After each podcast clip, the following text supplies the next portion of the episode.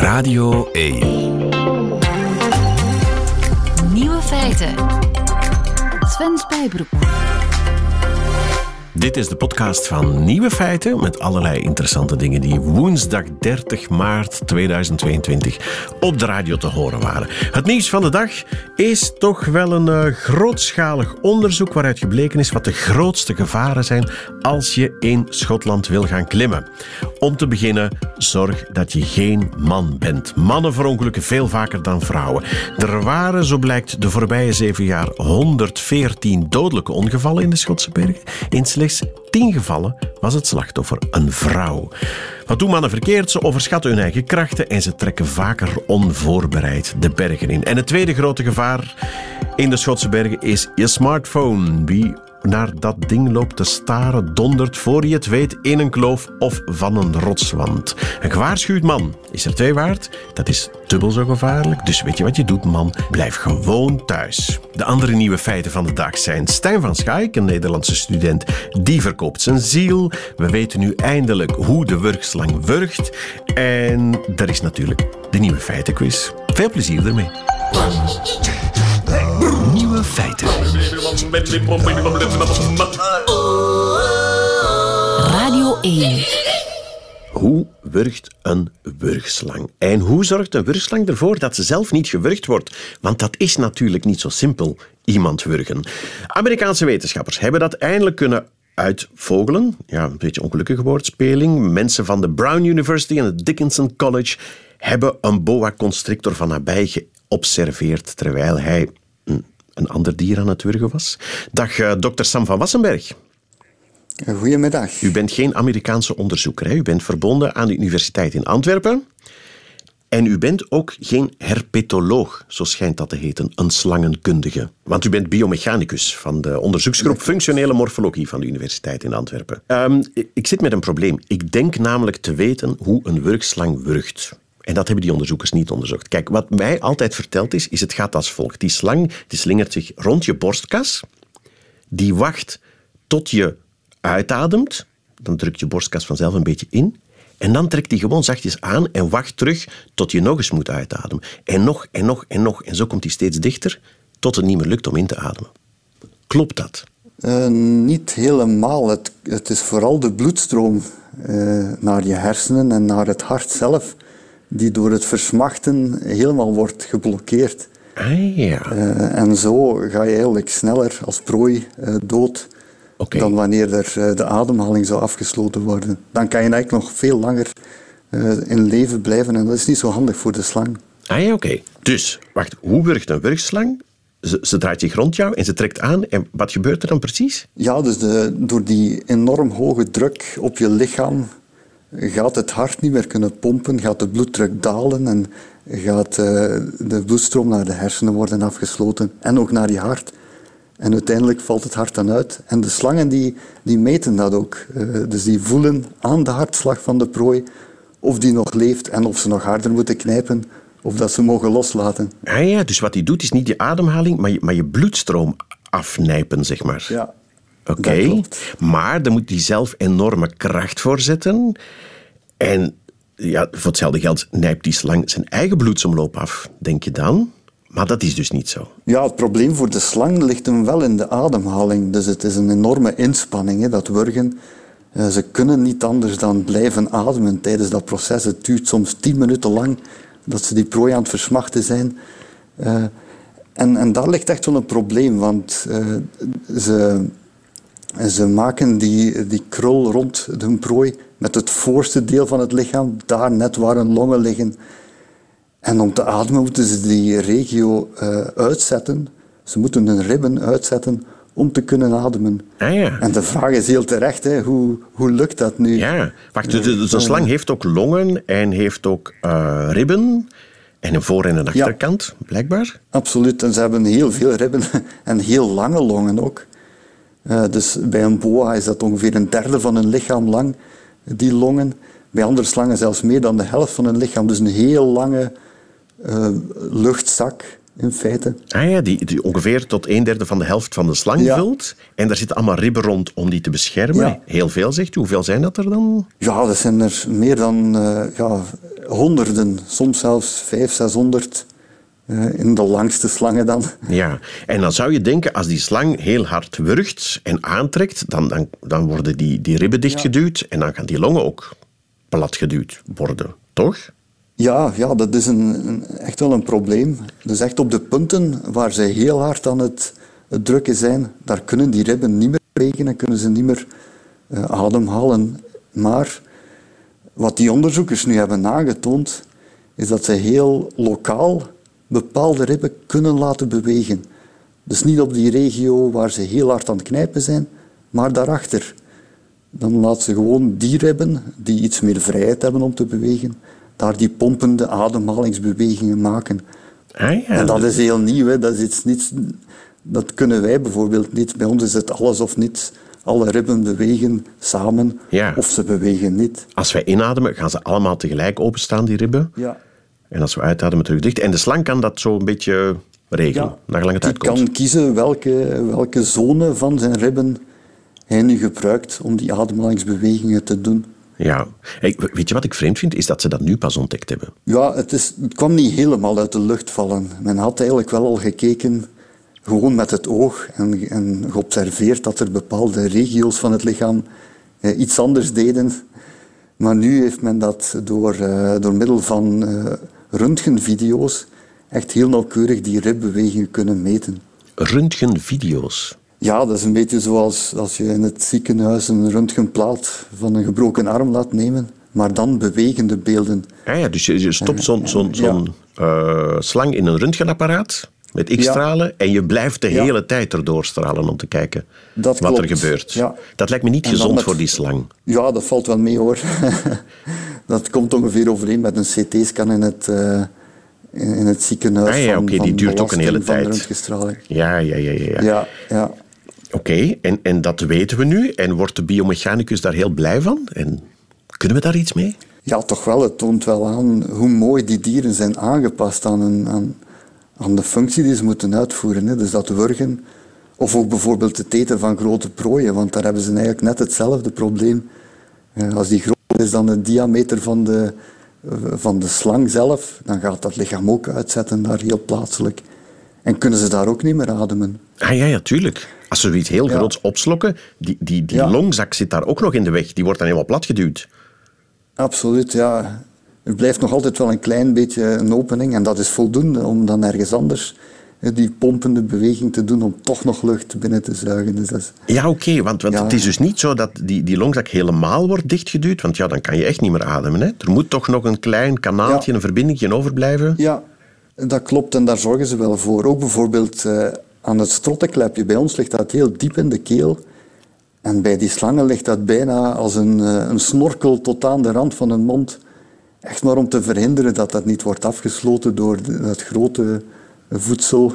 Oké, ehm, maar, maar dus als je dat dichtnijpt, dan kan je dus ook de wurgslang wurgen. Ja, en ja, dat risico is er wel, maar ze gaan zichzelf natuurlijk nooit doodwurgen, want eh nee, als maar ik zou- geraken, als- laten als- ze gewoon los. Ja, maar als ik, als ik nu de wurgslang te pakken heb, ik zou ze ook kunnen wurgen, als ik maar hard genoeg mijn best doe. ja, ja, dat kan je proberen, maar ik, eh, ik geef u weinig kans op slagen. Is dat zo? Omdat dat beest zo ja, sterk de is. spieren zijn enorm eh, sterk, hè, ja. Het is Ja, echt ja. een massieve blok spieren. Ja, dat heeft ook miljoenen jaren kunnen oefenen en zo. hè. Maar Ja. goed, uiteindelijk weten we nu hoe dat werkt. Hoe de slang kan wurgen zonder zelf gewurgd te worden. Fantastisch. Eh, Sam van Wassenberg van de Universiteit in Antwerpen, dank je wel ervoor. Dat is graag gedaan. Nieuwe feiten. Heeft u nog een communiezieltje? Ikzelf, ik weet het niet. Ik twijfel eigenlijk. Ehm, ik heb in ieder geval mijn ziel nog nooit verkocht. De duivel schijnt daarin geïnteresseerd te zijn. Maar stel dat je zonder ziel zit, dan kan je nog altijd een ziel van iemand anders kopen. Namelijk van Stijn van Schaik. Een goedemiddag. Hey, goedemiddag. Dag Stijn. Stijn, jij stelt je ziel te koop. Op het internet. Ja, klopt. Klopt, hè? Eh, is het een beetje van goede kwaliteit? ja, ik wel. Ik, eh, het lijkt me wel.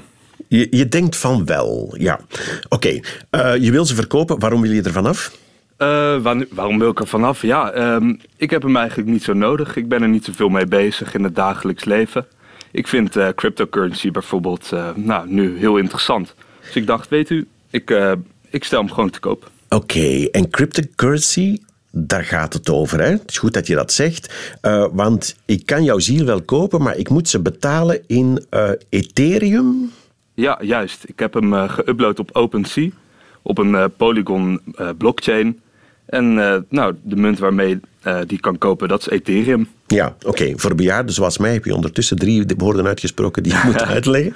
Maar zullen we het gewoon bij... wacht, nee. Hoe, hoe doe je dat, een ziel verkopen in Nou, Hoe begin je daaraan? Nou, goede vraag. Um, nou, ik ben een advertising student op de Willem de Koning in Rotterdam. En voor een project dacht ik, um, nou, ik wil nou niet reclame maken voor merk of bedrijf. Ik zou graag aandacht uh, trekken naar cryptocurrency. En nou, een, uh, de doelgroep dan is uh, mensen die nou, wat ouder zijn dan ik, laat het even zo noemen. En um, die zijn bekend met het verhaal over een ziel verkopen. En ik dacht, ik ga dat in een nieuw jasje steken. Oké, ik voel mij aangesproken. Dus bejaarden zoals ik van 53, die weten, ja, die weten dat de ziel bestaat en dat die aan de duivel kan verkopen en zo. Maar als het gaat over bitcoins en wat is het, cryptocurrency, hè, digitale munten, dan zijn ze niet helemaal mee. Dus jij dacht, ik ga mijn ziel verkopen in een digitale munt. Ja, klopt. Ik heb mijn uh, ziel geüpload als een NFT. Dat is eigenlijk een... Uh, nou, een, bewijs van um, eigendom. Maar dat, dat weet ik. Een NFT is een uh, non-fungible token. Dat is een soort ja, digitaal eigendomsbewijs, certificaat zeg maar ergens. Ja. Digitaal. En dat is het eigendomscertificaat van jouw ziel? Ja, uh, precies. Ja. Uh, en ik heb een contract opgesteld. En, en um, ja, op, op de website dan OpenSea, zo heet die dan kan je zien wie de rechtmatige eigenaar is. Toevallig is die drie kwartier geleden verkocht. Oh, is het echt waar? Ja, echt, uh, het gaat zo snel allemaal. Ah, oh, we zijn juist te laat. Godverdorie toch. oh, sorry. Nou, hij um, komt waarschijnlijk weer binnenkort online.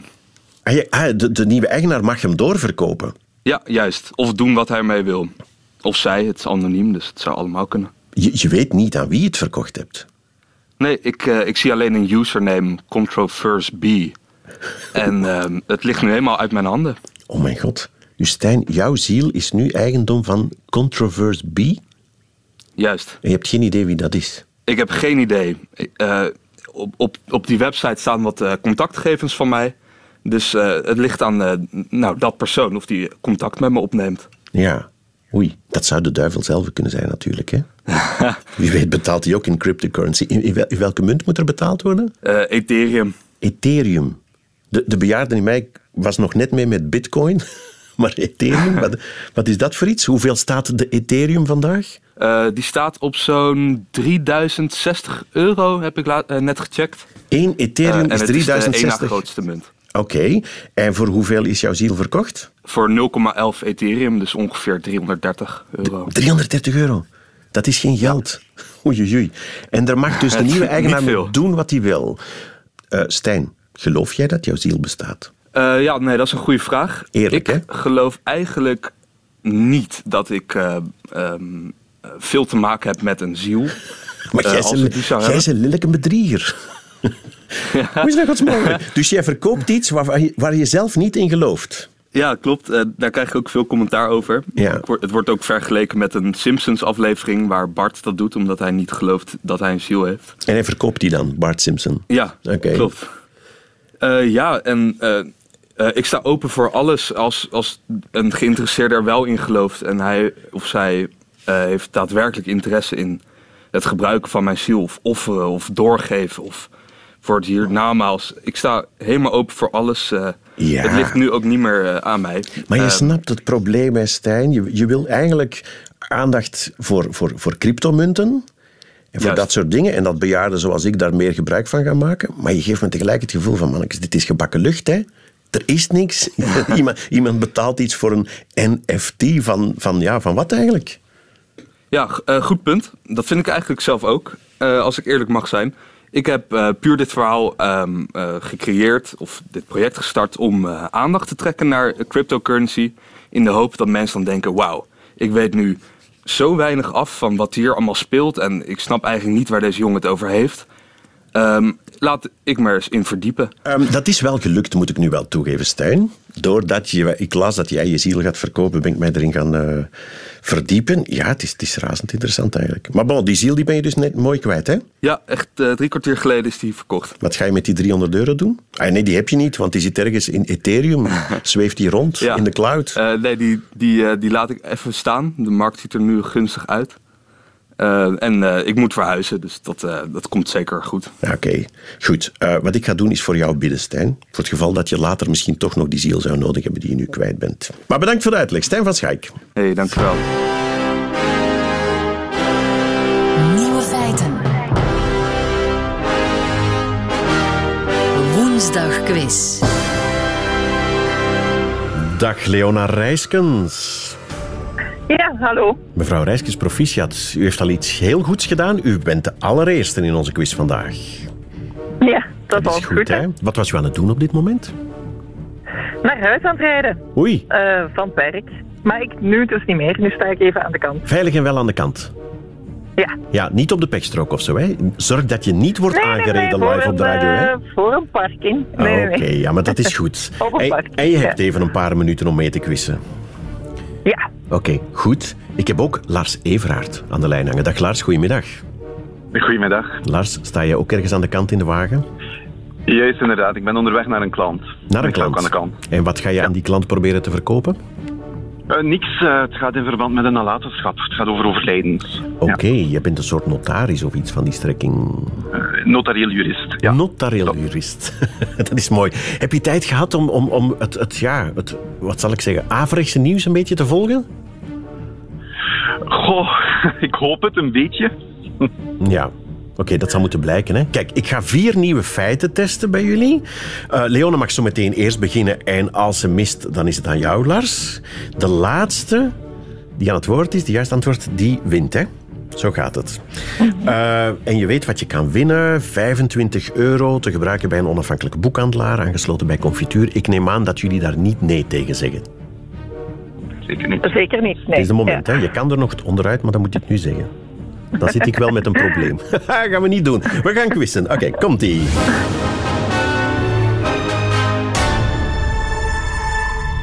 Ik ga zo Jos Gijzen proberen aan te doen. Leona Rijskens.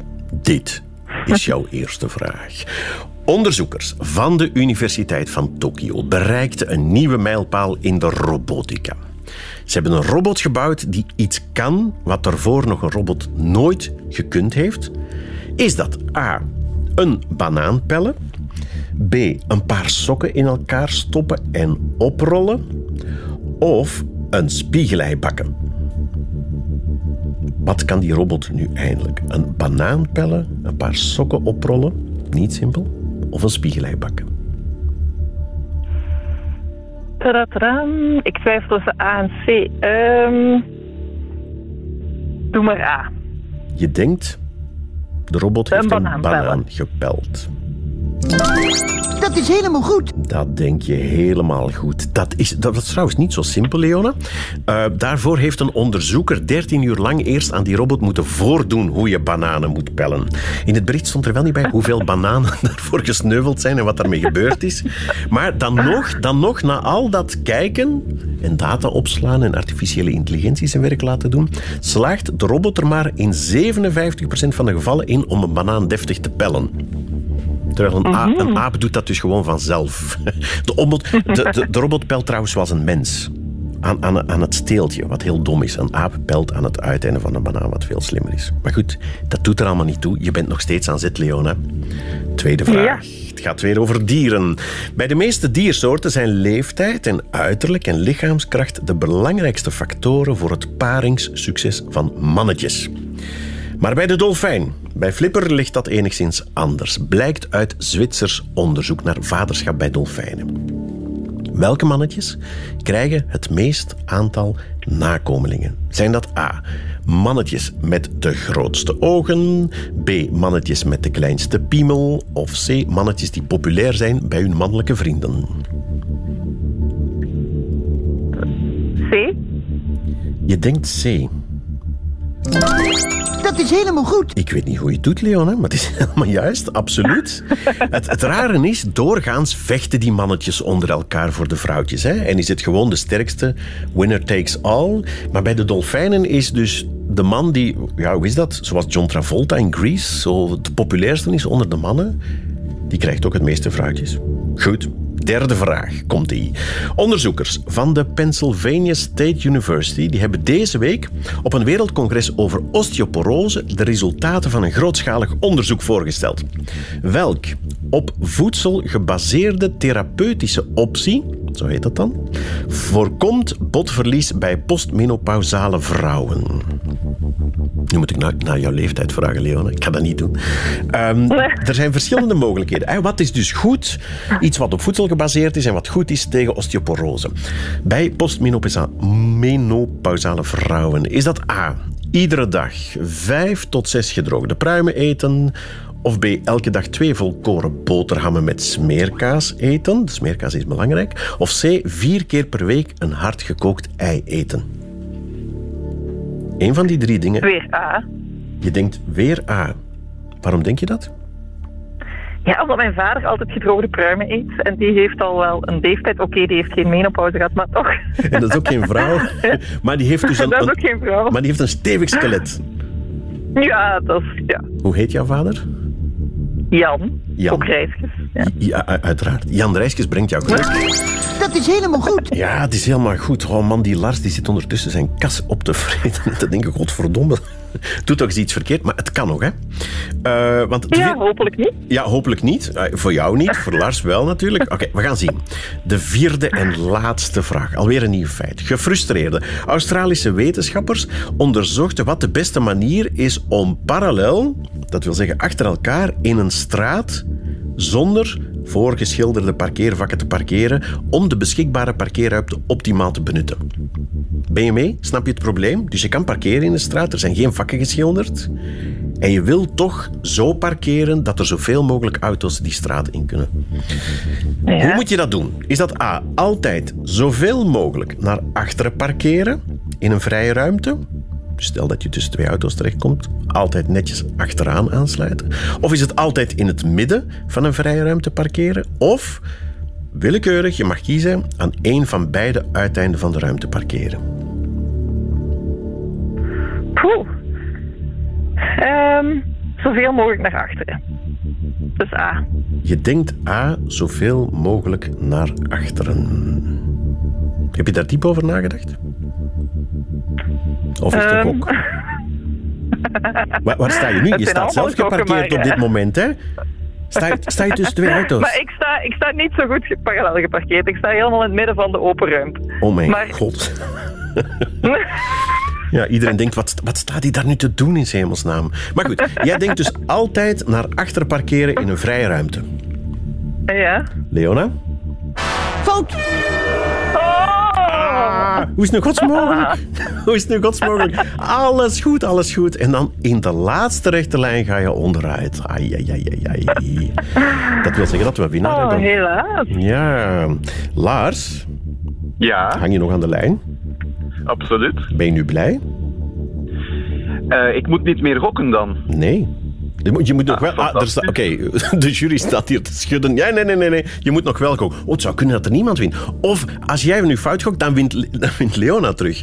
Ja, Lieven heeft het mij ongeveer gezegd, dus. uitgelegd. Oké, ik snap het. Ja, je moet dus nu nog gokken. Ah, Oké, oké, komt-ie. Dus weet je nog wat het was? Hè? Naar achter parkeren in een vrije ruimte. Als je dat gokt, dan ben je heel, heel dom. Dan lig je er sowieso uit.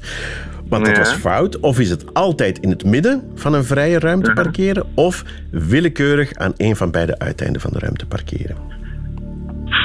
Ik weet het niet, dus ik heb één kans op twee. Ik gok in het midden dan. Jij gokt in het midden.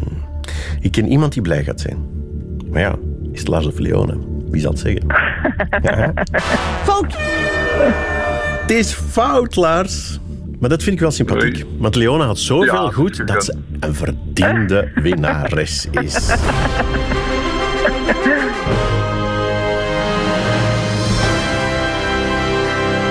Leona, dat schots en scheef parkeren in, in de open ruimte is toch nog ergens goed voor geweest. Ja. Je hebt dat ja ongelooflijk ik goed. gedaan. twijfelde ook wel tussen A en C. Ja, ja, dat zegt ze Ja. nu. maar goed, het is alsnog goed afgelopen. Met dank aan Lars. Eh 25 Ja. euro, die zijn voor jou. Hè, boekenbon, daar kan je Heel bij een confituurboekhandelaar mee terecht. Weet je al welk kookboek je gaat kopen? Geen kookboek, hè. Ehm, eh, ik ga ofwel voor een prentenboek voor de kinderen, een mooi boek, een heel Ah, mooi boek. super. Ofwel voor een boek eh, rond, ja, dat heb ik een keer op, op een boekenprogramma gehoord, dat moet ik terug opzoeken, over een, een zieke man die levenswijsheden ten berge bracht. En dat is uitgegeven door zijn twee zussen. Een Nederlander was dat, een jonge man nog, die zo de zin voor het leven wou delen. En nu vraag je aan mij niet wie dat was. dat ja, ik weet het ook niet meer. Ik zou dat boek voor de Ja, kinderen ja, maar dat zal ik wel terugvinden. Doe dat kinderboek. dat is altijd goed. Leona Rijskes, proficiat en geniet ervan. Radio 1. Nieuwe feiten. Dit waren ze, de nieuwe feiten van woensdag 30 maart 2022. En dan is het nu tijd voor het middagjournaal met de one and only Nico Dijkshoorn. Nieuwe feiten. Middagjournaal. Beste luisteraars. Door de oorlog in Oekraïne dreigt er een tekort aan zonnebloemolie. Dus wordt die nu massaal gehamsterd. Ik vind hamsteren misschien wel het beste woord ooit. Je snapt namelijk meteen wat er wordt bedoeld. Zo'n klein scharrelend diertje dat vanuit een primitieve overlevingsdrift zijn vangen volpropt met nootjes en zaden, of je nou wil of niet. Alle mensen die nu luisteren en 35 flessen zonnebloemolie in het keukenkastje hebben staan, u bent een knaagdier met dikke wangen. Ikzelf vind het vooral heel erg lui. Probeer eens in andere oplossingen te denken. Onderzoek waar je nog meer olie uit kunt persen. Koop een goedkope pers en experimenteer. Ik weet zeker dat een spijkerbroek, als je die door een pers heen haalt, dat je alleen al uit het kruis van een spijkerbroek een halve liter voedzame olie kunt persen. Waarom dat rare verlangen naar zonnebloemolie? Pers eens een keer andere bloemen. Klaproosolie, waarom niet? Dat is toch een prachtig, schitterend, symbolisch oorlogsbeeld. Die mooie rode, frivole roosjes, die worden vermalen tot één druppel olie. Waar ik nu opeens heel erg veel zin in heb, luisteraars, is om het gerucht de wereld in te helpen dat bepaalde producten schaars worden. Je kunt mensen namelijk de gekste dingen laten hamsteren. Als ik vier keer hier op de radio zeg dat er een schaarste dreigt te ontstaan aan vaccinelichtjes die naar appel ruiken, dan vindt er morgen een bestorming van de warenhuizen plaats. Zeg een paar keer achter elkaar dat door een aanval op een verffabriek in Kiev de blauwe lingerie moeilijk verkrijgbaar zal zijn en de volgende dag staan zelfs ruige bouwvakkers in de rij om 30 paar blauwe panties te kopen. Luisteraars, zo werkt het. Laten we daar gebruik van maken. Ik heb zin om de hamsteraars helemaal dol te maken de komende tijd. De gekste producten kun je ze laten kopen.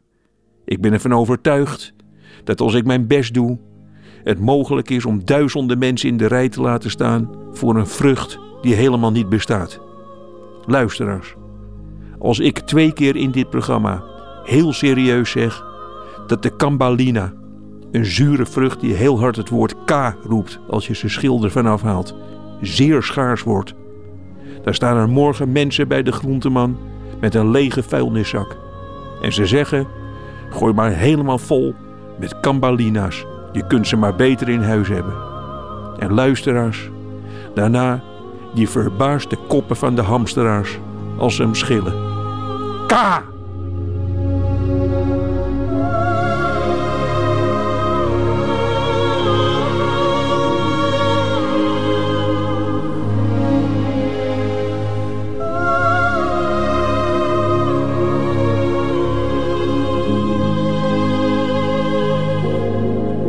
Dankjewel, Nico Dijkshoorn. Dit is het einde van deze podcast van Nieuwe Feiten. Er zijn er nog een hele hoop andere. Die vind je natuurlijk op je klassieke podcastplatform. Je kan ook de volledige uitzending herbeluisteren met de muziek erbij. Dat kan via de Radio 1-app en op radio1.be. Hoe dan ook, waar dan ook, veel plezier ermee.